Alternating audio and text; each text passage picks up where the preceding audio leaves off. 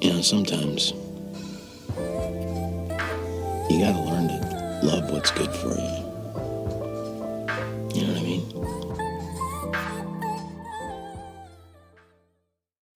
Hello and welcome to Charlie Swan's Toxic Turn Ons. Thanks for tuning in for today's Toxic Turn On, the Draco Malfoy romantic fan fictions, retellings, and video content that is sweeping the internet lately. We're diving into this very unique fantasy phenomenon and exactly why the dark bad boy figure is so seductive in fiction and in real life relating.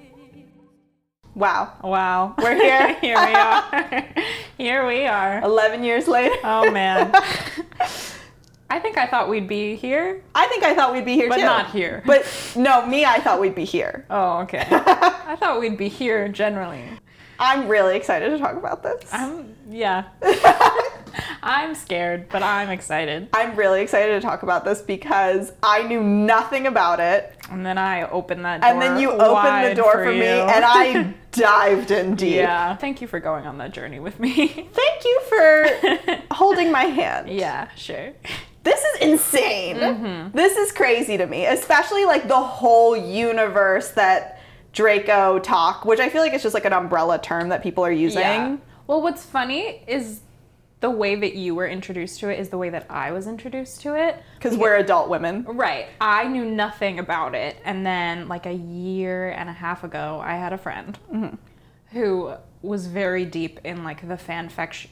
Fan fiction realm, like that was her chosen place to essentially like get porn. That was her her realm, and I was talking about like the kind of guys that I was like actively into and dating, and she was like, "You are such a Draco girl," and I was like, Draco? You mean like the pansy little daddy's boy who's like flouncing around? Like, what are you talking about? She was like, no, like the other Draco. And she basically told me that there's this like underground realm of people who have like taken canon Draco and turned him into this like brooding, strong bad boy who like overcomes his personal demons or doesn't, depending on what you're reading, and then like falls in love with Hermione Granger, and that it's like a completely separate character from the person who's in the books. And she was like, You are such a Draco girl. Like about the person I was really dating.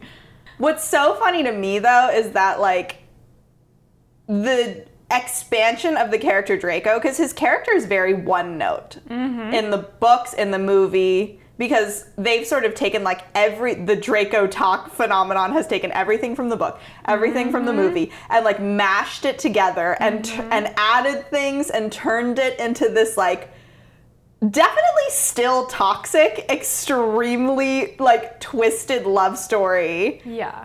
But it works. It's so weird. Like I've been watching, I've I've read some of the fan fiction, I've watched some of the TikToks where people edit themselves into a new version of the story, and he is cute. He's very cute. What's so funny about, especially if you watch like the TikToks, is that what is vital to the story for these girls, because I do think that most of them are high school girls. I gotta be honest. I think most of them have never been in a relationship. Is that what is vital to this fantasy is breaking up with Draco at some point. They don't want to be with him and be worshipped by him.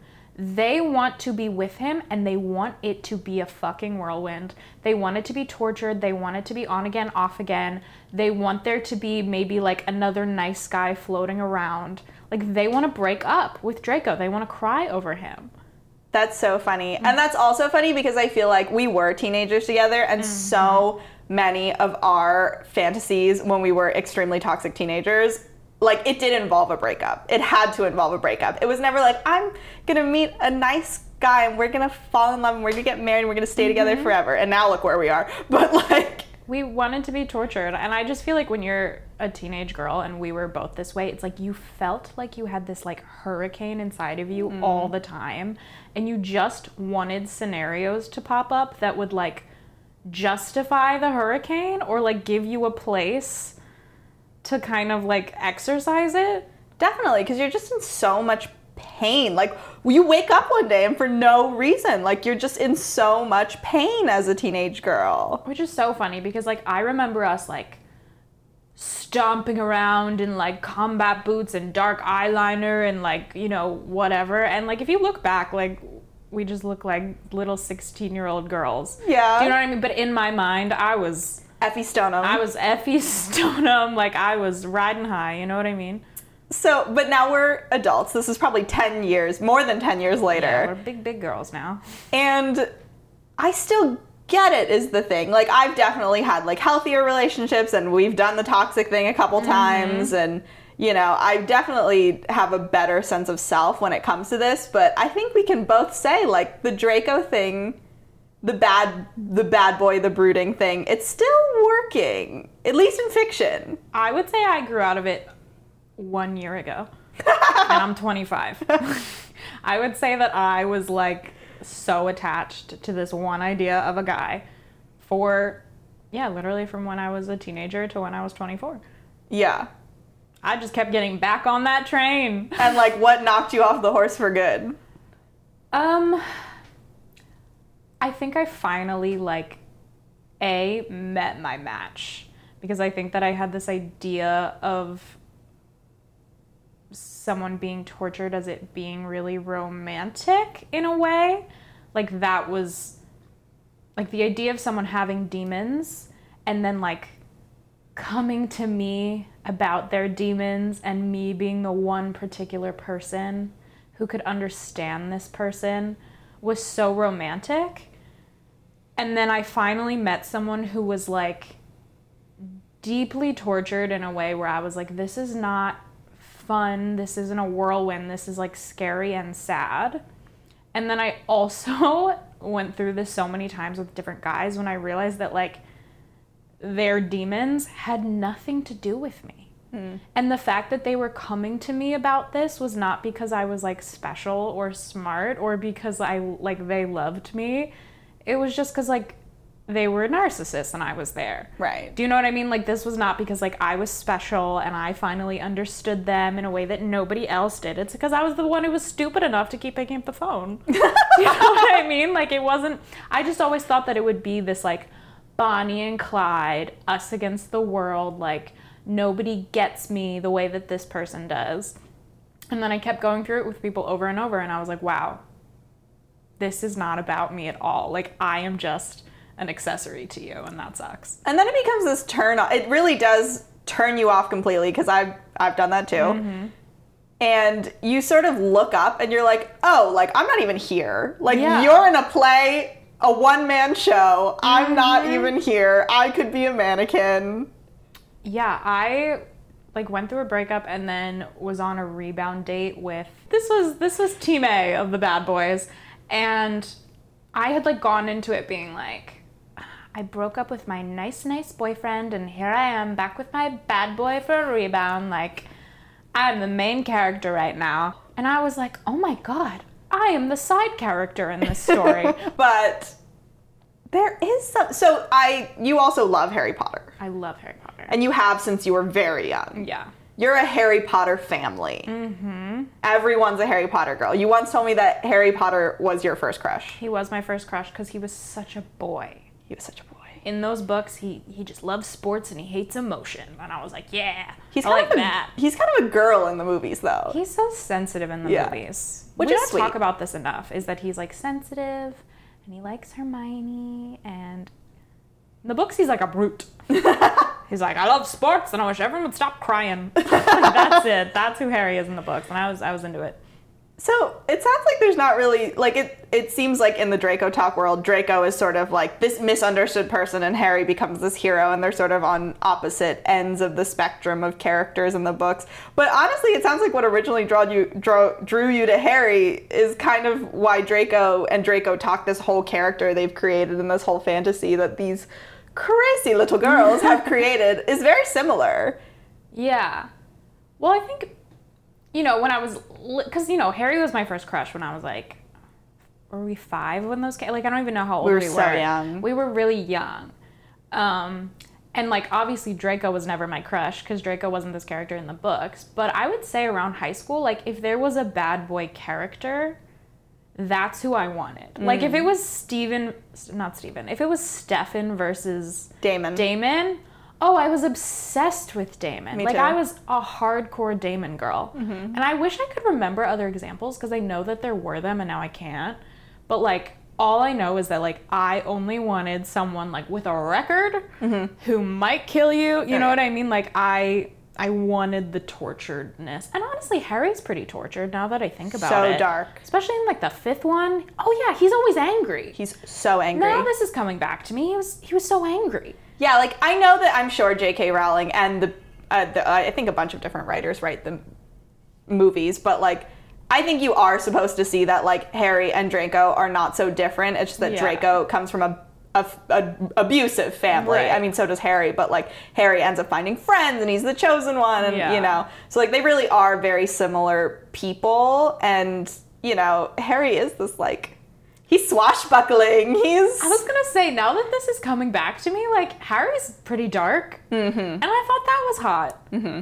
And I think that like I don't know at what point I figured this out, but I just think that for me, like I at some point felt like whatever relationship I was gonna get into as an adult, I was like bringing a certain amount of baggage and darkness that I felt like maybe other girls didn't have. Mm. And I really romanticized the idea that, like, A, it wouldn't scare someone away because, like, they would have their own shit to deal with. Like, I was, you know, when I read Harry and how, like, tortured he was, I was like, yeah, same page. You know what I mean?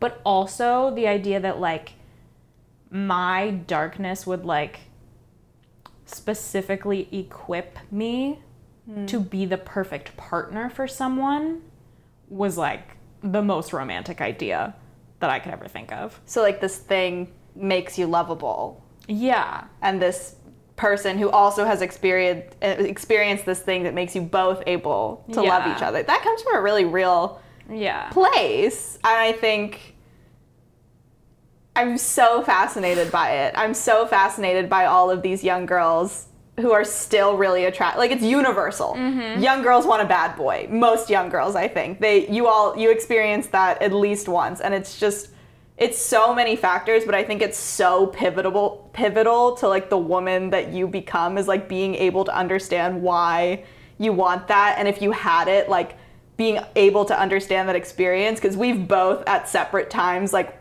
held each other's hand through the breakup and like mm-hmm. purging of these very toxic men in real life from each other's life. So I feel that now also like the loving of this character that has been created around Draco is more of like a sentimental thing now. Mm-hmm. It's like, oh, that's so cute. Like that's so It's also funny because Draco is an idea. He's not a character, which means that he shows up now in different literature in different ways. So like it's not like J.K. Rowling wrote the romantic Draco. Mm-hmm. There's like a bunch of different like, you know, TikToks or fan fictions or whatever where like Draco behaves slightly differently depending on who wrote him, which means that like his ending is unfinished. Hmm. So there are versions of the story in which like he never overcomes his demons and they don't end up together. Hmm. And then there are versions of it where it's like he does.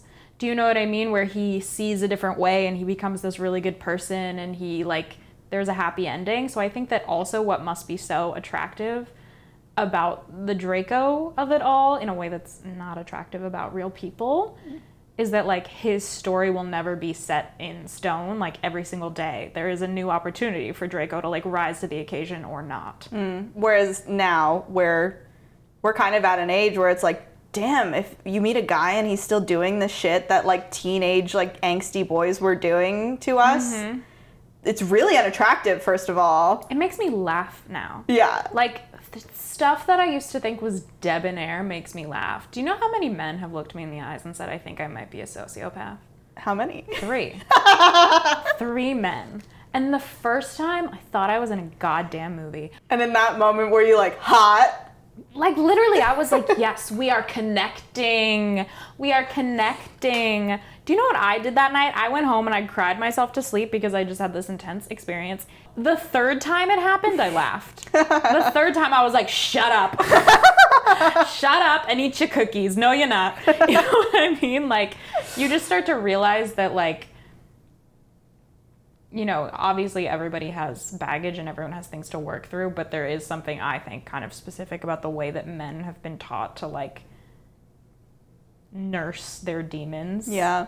Is really unattractive. And at some point, you're a grown woman with like years of therapy under your belt, Yeah. and you've got a great routine and good friends and a happy brain, and you're like, all right, I don't have time. Let's go, let's go. Yeah. I think that something about at least all the Draco content that I've taken in so far, it seems like it's the perfect recipe for bad boy because it's like he's bad but almost somebody's forcing him to do these bad things. He doesn't know any better because he was raised by wizard Nazis. You know what Exactly. I mean? Like he doesn't he doesn't have a choice. And also like he is really young. He's so young. If your parents like hit you every day Yeah. and also were Nazis, Yeah. when you were 15, you'd probably also be a Nazi. Yeah. Which I think is probably also what people like about it is that like his evil isn't his choice and Yeah. he's so young that it doesn't feel personal. Mm-hmm. And it seems like it hurts him that he is does not have a choice but to like be this very evil person. Well, the sixth book Mm-hmm. and movie, that's what's funny about this is that a lot of this like moral ambiguity is canon. Yeah. She just didn't a lot of people feel like she set up an arc that she never finished. Mm-hmm. Yeah. So, you know, the sixth book, he's like charged to kill Dumbledore. Spoiler alert. um, and he, like, it's tearing him apart inside. Like, Yeah. y- all you read about and see in the movie is how he, like, gets sick and he's so stressed. And then the moment comes down to it and he can't do it, right? Like, he, lead, he goes all the way up to it and he can't do it. And then there's actually, whoever directed the seventh or eighth movie, I don't remember. um, because in seven part one, if we're talking about the movies, um, Harry and Ron and Hermione show up at Bella's mansion, and he refuses to identify them, Mm-hmm. which is supposed to be like his big moment of moral ambiguity, where like he at the final moment can't hand Harry over to Voldemort. In the final like battle, um, in the eighth movie, they shot a scene in which when Harry pops up and reveals that he's not dead, Draco throws him his wand. And they wanted to like complete the arc right. and say that like Draco realizes and they cut it. And they Yeah. I know, and they they take it away from us and basically all you see is like Draco and his family like sulking away and you never get to find out the ending of that arc. Well, it's just him and his mommy, right? Walking think- away. Him and Helen McCrory. I think his dad is there. Oh, okay. Well, yeah. It does suck that you don't get to see him basically like choose to be his own man. Yeah. But I also think it is very attractive to like be like, oh, but I can make him feel better. Like there's a there's the seeds of a, a good guy in there, but Yeah. they, there's this very attractive smudging all around it. So he's like this perfect mix of like bad, Mm-hmm. but doesn't want to be bad, but can't help being bad, and girls just want to touch it for a little. Girls just want to play. They just want to they just want to touch it for a little and leave. Yeah, I also think like we just want to be special because I feel like when you're a girl, all you're taught from the second you come out the womb is that all bitches are the same. Mm-hmm. Do you know what I mean? Y'all look the same, y'all read the same books, y'all listen to the same music. Like there is nothing special or different. Y'all dress the same. And so the idea that like there is something about you that is so one in a million that could like lure the prince of darkness like back over to the good side. Like I think I think that's what people like is the idea of being so special. Mm. Because he also never really has a girlfriend. And a lot of these bad boys, like a singular tenant to the bad boy trope is like they're very solitary. Like they mm-hmm. rarely have girlfriends or friends or they never have a group. Draco's like that. He's Right. very solitary despite the fact that he's existing in these very, very dark cults like Slytherin and the Death Eaters, but he's very solitary and you Yeah. think like he must be lonely. Well, that's why people are so empathetic towards him. People are like, "Yeah, Harry's an orphan, but at least he had friends." Which is really funny. Yeah, me, because he, it's like- yeah, everyone he knows and loves dies, Yeah. but at least he's got pals, which is I know kind of like the point of the book, but it is funny because yeah, like he is set up to be sympathetic because he comes from a wealthy family, but he also is like in the books abused by his family. Yeah. And we love a sad boy. We, We love, love a boy it. who hates his mommy. We love a boy who hates his daddy. Absolutely. We love a boy whose daddy hates him. And then it's like you're the only person that can Mm-hmm. crack through all like you're the only person who makes the connection. He's not kind because he's just never seen kindness. Exactly. And you see that. Mm-hmm. Oh boy. oh boy. Oh boy. But I do the think it's girls are damaged. I think that one, it's so interesting that coming to this as an adult, as somebody who had never thought about Draco in my life before these mm-hmm. young girls created this universe. It's so funny because I do have this sentimentality around one, loving Harry Potter and it being a very cozy, safe space, even from when I was young. But then now, as an adult, like being able to combine that with like the mental romantic state I had as a teenager. Mm-hmm. It's like, oh, like it's this sort of love for this younger self that I had that I look back on with this whole Draco thing because it's like these girls are likely where we were when we were Yeah. teenagers in varying degrees of intensity. So it's like, aw, women are dumb. And it's funny because it's like, and the wheels will just keep turning. Yeah. Do you know what I mean? Like, teenage girls have always craved the bad boy. Like, It's they so just true. can't help it. And, like, we will keep going like this. I saw Where the Crawdads Sing. Yeah. And she basically dates, like, the bad boy. Mm-hmm. She can't help it. Like, she basically dates this guy who's like, nobody else knows me the way that you know me. Ugh. and you know i I have to play a part for the rest of the world but i can only be me with you and i was like this is about 1950s like south carolina. Do you know what i mean? Like they're dressed in a way that you've never seen in your life and i was like how is it that i've i've dated this man? So many times. i've dated that man. Yeah. and i just you know it the wheel keeps on turning. It just never changes. It's such a pivotal experience, though, I mm-hmm. think, going through that. And I also think this is an interesting, because I know that there are plenty of other women, people who engage with like this sort of attraction to this romantic idea of Draco who are not teenagers, who are mm-hmm. grown women just as we are. And I do think a big part of being attracted to it is like, it's not even like, oh, it's hot, it's sexy. It's more of like, yeah, like I get that thing, that mm-hmm. bad boy thing, and I remember when I wanted it so badly. It's mm-hmm. more of like this reflection into your inner life. It's not necessarily like, oh, yeah, like Draco just really does it for me, and like I want him so badly. It's more like, that is like such a touchstone for who I am as a person and all of these experiences I went through. Yeah. I think for a lot of adult women, it's very current. Mm-hmm. Whereas, like, I look back and I'm like, Oof, like, I, I remember it. I, I do think that, like, if you never date it in real life, you never understand how fucked up it can be. And I think that I literally had to meet, like, the Prince of Darkness to finally, like, wake up, understand what it was about this that was not working, what it was about me that, like, needed this so badly and needed this validation so badly to be like, let's let's put it to rest. Let's put it down finally. So this like fantasy and this summation that you are sort of look back on now like sentimentally in Draco, it has been really good for you. Like it sucked at the time experiencing this fantasy in real life, but mm-hmm. it's it's really transported you to a really healthy place.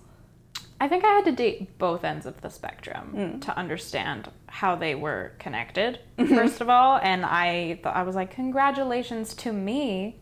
I have cured myself of the bad boy. I'm dating full opposite. And then I kind of look back on those relationships and they were at their core the same hmm. and they like fed the same need. But yeah, I think I am glad I went through it. I wouldn't recommend it to other people. Like, go find the most twisted, fucked up person you can possibly find until they cure you of your toxic Draco fantasy. Like, I don't, I don't know that I would prescribe that, but it worked. It did. It did work. and one way or another you were going to find trouble. Like one way or Yeah. another you were going to experience this. I've always gone looking. Yeah. I have always gone looking. But yeah, I think I do. I also do think it's a tough topic because most young girls who, who are engaging with these very toxic fantasies, like I recently had a conversation with someone who was we were talking about another romance author, and they were like, "Well, she encourages such bad examples in romance," and I kind of mm-hmm. wanted to be like, "It's a fucking novel. Yeah. Like it's not a manual, Right. You know, it's not a self-help book. It's a mm-hmm. novel, and girls are going to fantasize and they're going to want things. Like I think if you don't address it as we are talking about it now, and acknowledge that it comes from a real place without shame, they're gonna go find it. No, it is true. And it's also like, I think that on some level, if you look at it, every relationship is toxic. I think that there's a level of toxicity if you look at it through any lens to most relationships because like partnership is so intense. It's messy. Do you know what I mean? Like the way that we take on another person is so intense and like there's gonna be a level of darkness to that and I think that you have to kind of figure out what works for you. Mm-hmm. Like, you know, I like I said kind of got like cured of my I just dated so many drug addicts in a row. And then I dated someone where I was like f- patting myself on the back, being like, he is the exact opposite of these people. Like, congratulations to me.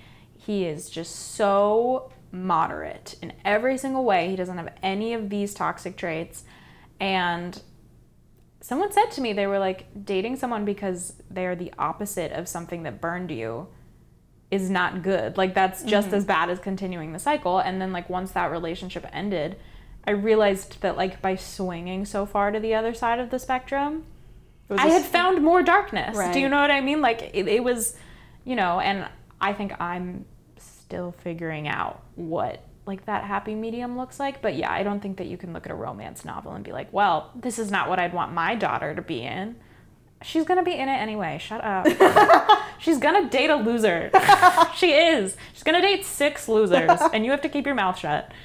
You really do. Because that's what I'm saying. Like, if you're not allowed to say without shame or honesty, this is what I'm attracted to, and this is what I think about, and this is what is genuinely hot to me right now, and it's a little fucked up. If you're not allowed to have that conversation with people, that's going to fester. That's going to turn into something bad. And I think it does for teenage girls, like it did for us, because we grew up in Catholicism. We mm-hmm. didn't get to have young love. We got to have a Madonna whore complex. Yeah. There was no outlet for us to like be romantic or or be even at all a little sexual.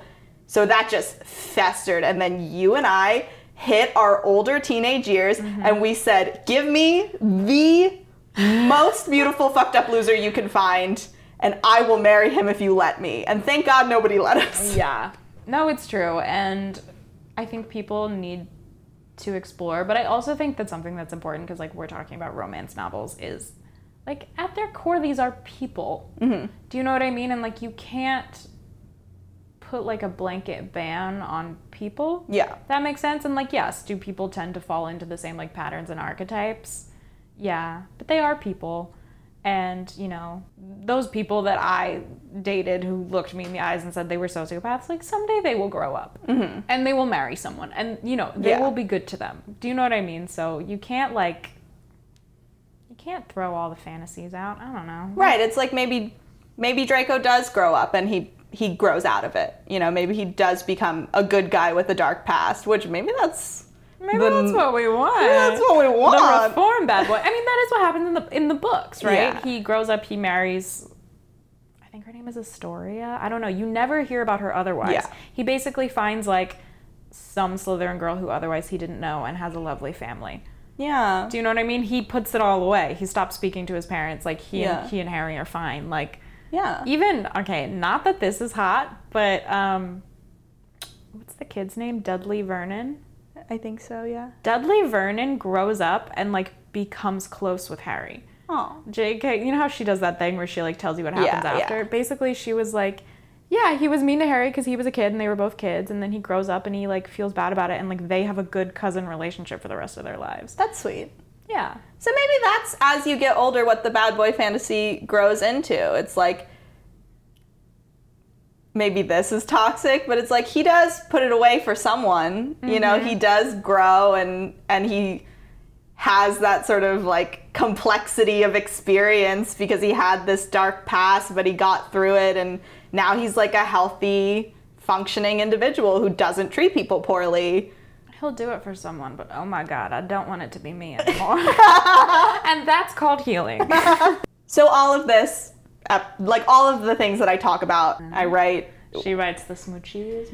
I write romance, I write in the sexual wellness industry all day, every day. Like, I am talking about something crazy with someone who doesn't want to hear it. Right. But basically, like, I think that really what pushed me to wanting to talk about this with people I'm close to is that you really can't put one label on what toxic is because something that's really good for someone is going to be really bad for someone else. Right. So I think in the realm of fantasy, which is fiction, mm-hmm. like fantasy remains in another realm that we don't apply to real life. It leaks, but you know, I think that we should be allowed to just say what's up there. Yeah. So I think labeling fantasy toxic is, you know, it's good to know when something should maybe stay fantasy, but it's also good to know where it comes from. Right. So, what do you think makes fantasy toxic? Like, what is your definition of toxic? I think because, like I said, my bad boy fantasy was leaking over into who I was dating in real life.